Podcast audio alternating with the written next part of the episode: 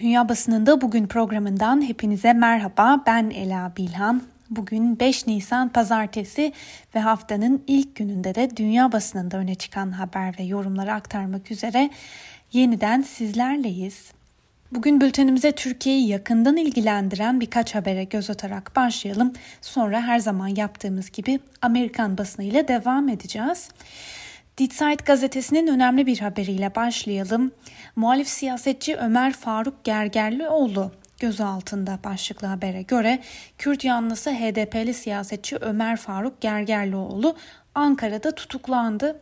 Daha önceki hafta vekilliğinin düşülmesi de muhalif kesimlerde tepkiye yol açmıştı. HDP'li siyasetçi Türkiye'de özellikle de insan hakları konusunda verdiği mücadeleyle bilinen bir isim ve haberde şu satırlara da yer veriliyor. Doğrudan aktaralım. Ankara 2016'dan bu yana özellikle HDP'ye yönelik baskılarını arttırıyor. Çok sayıda muhalif siyasetçi Türkiye'de gözaltında. Aralarında partinin eski eş başkanı Selahattin Demirtaş da var. Hatta kendisi 2016'dan beri cezaevinde.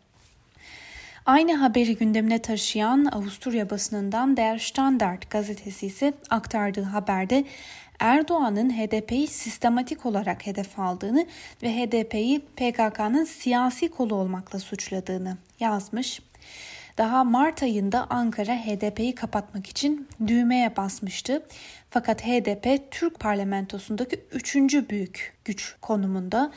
Partinin milletvekillerinin ve belediye başkanlarının çoğu uzun süredir hapiste ve başta ülkenin güneydoğusundaki Kürt bölgelerinde olmak üzere onlarca seçilmiş HDP belediye başkanı ise görevden alındı.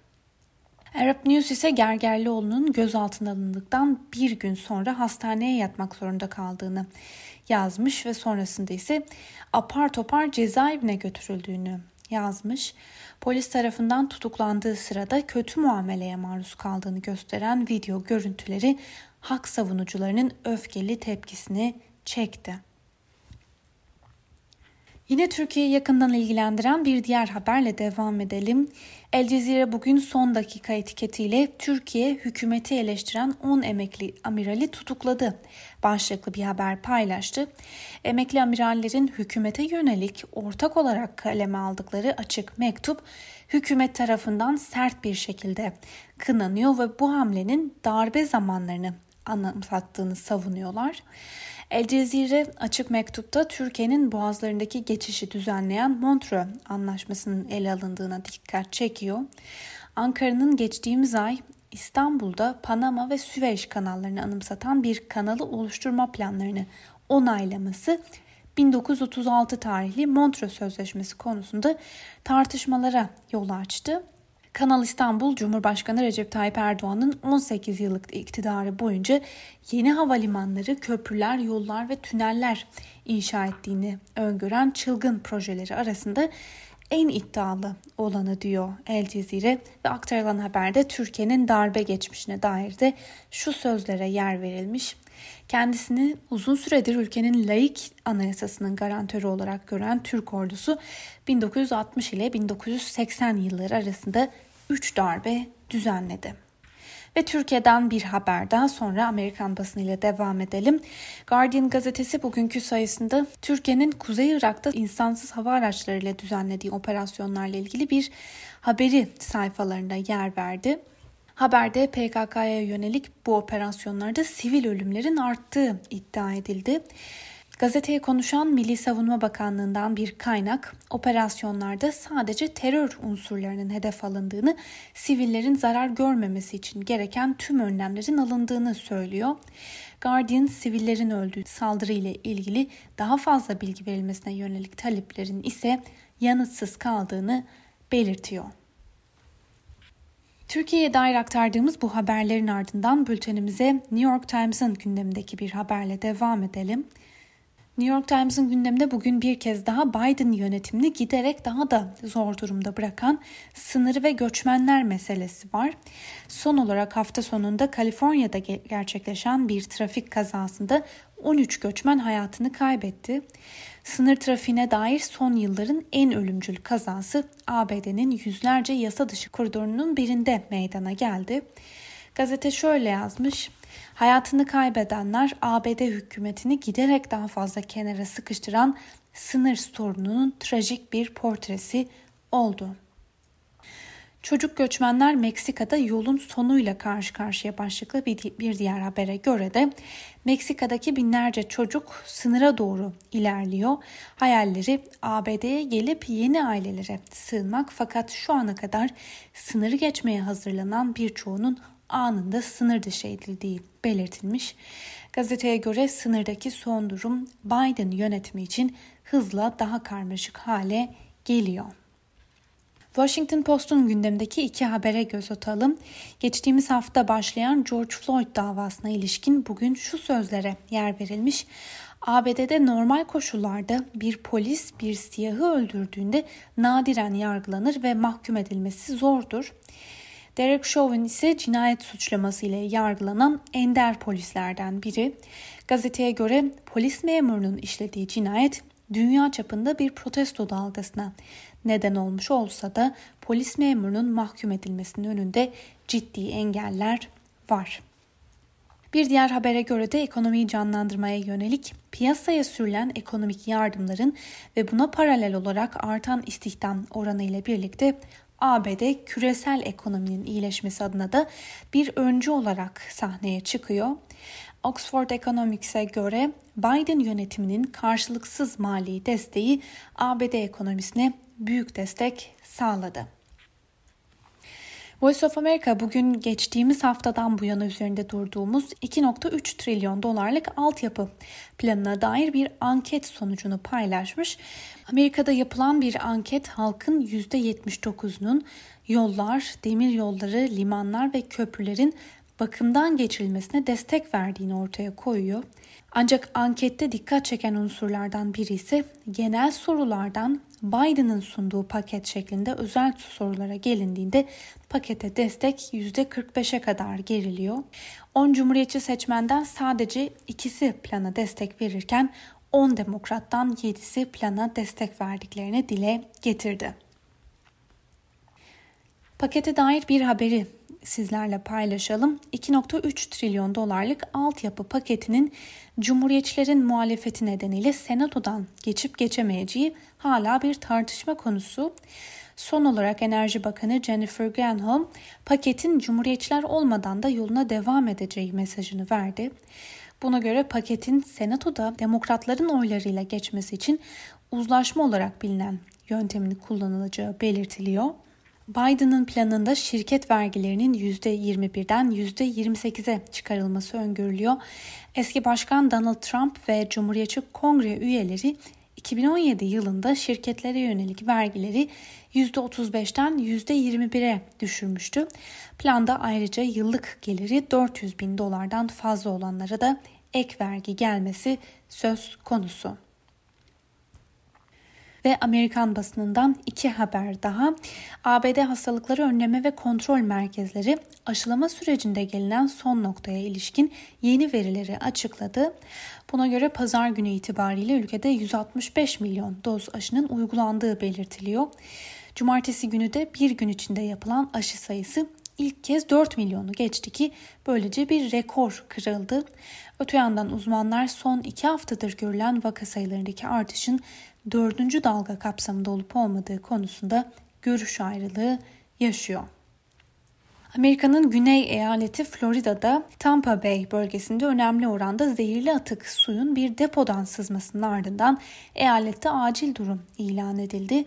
Bölgeye yayılan zehirli atık suyun 2.3 milyar litre olduğu da belirtiliyor. Bültenimize İngiliz basınıyla devam edelim. The Eye gazetesinin manşetine taşıdığı habere göre bu hafta itibariyle İngiltere'de herkese haftalık olarak iki kez ücretsiz test imkanı sunulacak. Aynı haberi ilk sayfasına taşıyan Times gazetesi ise şöyle yazmış. Başbakan ve hükümet artan testlerin salgını önlemeye ve daha normal bir yaşam tarzını geri kazanmaya yardımcı olacağını dile getiriyorlar. Benzer şekilde The Daily Telegraph gazetesi ise bu süreçte haftada iki kez test yaptırın sözlerini ilk sayfasına taşımış. The Guardian gazetesi bu sürece dair uzman görüşüne yer veriyor. Buna göre bazı bilim insanları yanlış negatif test sonucu olasılığının yanıltıcı olabileceğine dair endişelerini dile getirdiler. Bununla beraber bazı uzmanlar plana şüpheyle yaklaşıyorlar The Guardian'ın aktardığına göre. Dün başta İngiltere'nin başkenti Londra'da olmak üzere birçok bölgede polisin yetkilerini arttıran yasa teklifi protesto edildi.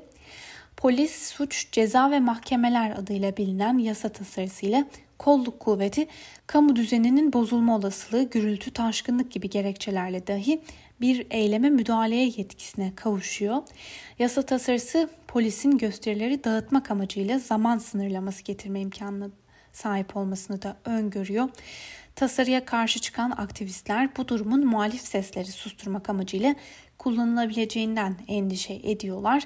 Öte yandan hafta sonunda düzenlenen protestolarda 107 eylemcinin gözaltına alındığı da açıklandı. Alman basınından birkaç habere göz atalım. Almanya'da aralıksız olarak 2005 yılından beri iktidarın büyük kanadını oluşturan Hristiyan Demokrasi Birlik Partisi yani CDU 26 Eylül'de yapılacak genel seçim öncesi derin bir krizle karşı karşıya.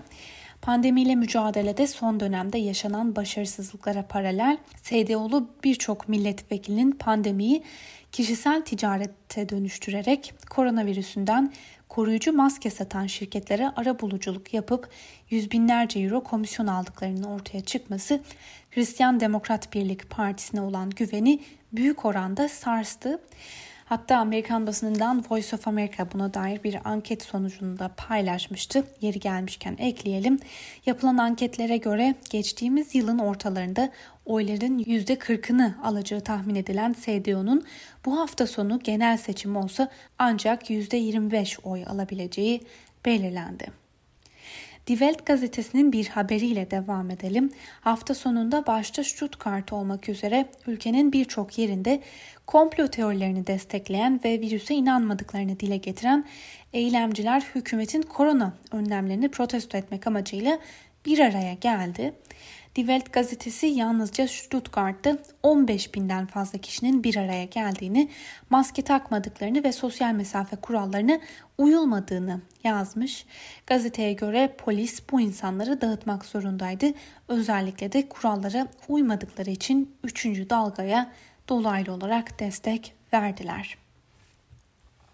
Die Welt gazetesinin bir haberine daha göz atalım. Başbakan Angela Merkel Eylül ayına kadar aşı olmak isteyen tüm yetişkinleri tüm yetişkinlere aşı olma imkanı sunulacağını söylemişti. Fakat gazeteye göre Almanların %62'si yani neredeyse üçte ikisi Merkel'in bu vaadine güvenmiyor.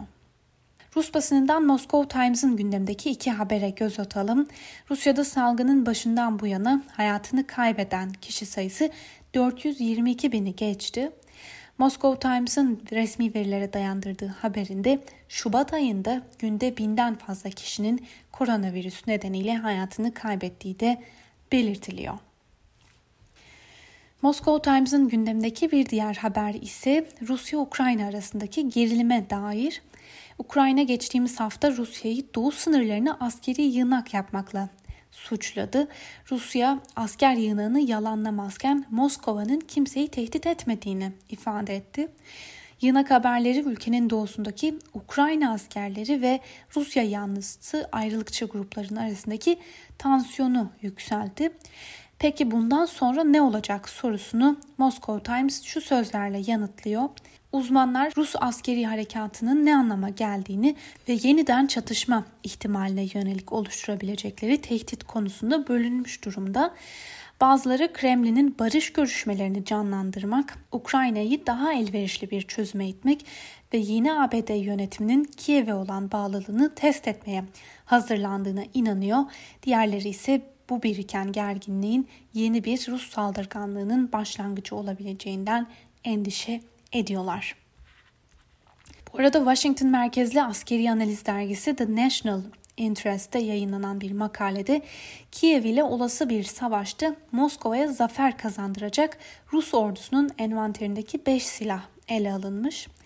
Ukrayna'nın güneydoğusunda tırmanan gerilimin Rusya ile bir savaşa yol açabileceği belirtilen yazıda Rus ordusunun hem havada hem de füze savunması alanında belirgin bir üstünlüğü bulunduğu ve bunun Ukrayna ordusuna büyük zorluklar yaratacağı vurgulandı.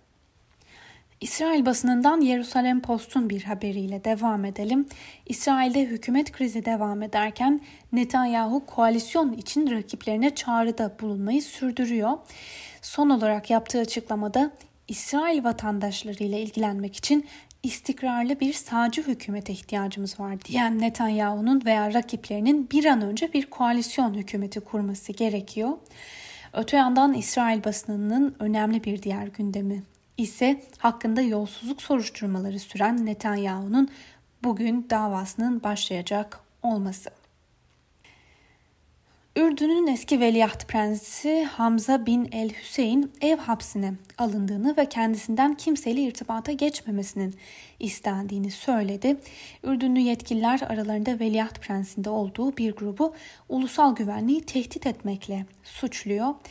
Prens Hamza avukatı aracılığıyla BBC'ye ulaştırdığı görüntülü mesajda yabancı bir komplonun parçası olmadığını söyledi ve Ürdün'deki yönetimin sistemini eleştirdi. BBC'nin haberine göre son olarak Ürdün'de ev hapsindeki eski veliaht Prens Hamza dış güçlerle birlikte komplo kurmakla suçlanıyor. Ve son olarak Mısır'da yayınlanan El Ahram gazetesinden iki haber paylaşalım. Mısır'da 18 kral ve 4 kraliçe mumyası bu cumartesi günü Firavunların altın geçidi olarak adlandırılan kortejle Kahire'deki müzeden Giza'daki yeni müzeye taşındı. Yetkililerin bu tören için aylarca hazırlık yaptığı da belirtilmiş aktarılan haberlerde. Öte yandan Mısır'da aşılamalar son sürat devam ediyor. Dün itibariyle ülkede 150 binden fazla kişiye aşı yapıldığı da belirtilmiş. Sevgili Özgürüz Radyo dinleyicileri, Mısır basınından aktardığımız bu son iki haberle birlikte bugünkü programımızın da sonuna geldik. Yarın aynı saatte tekrar görüşmek dileğiyle şimdilik hoşçakalın.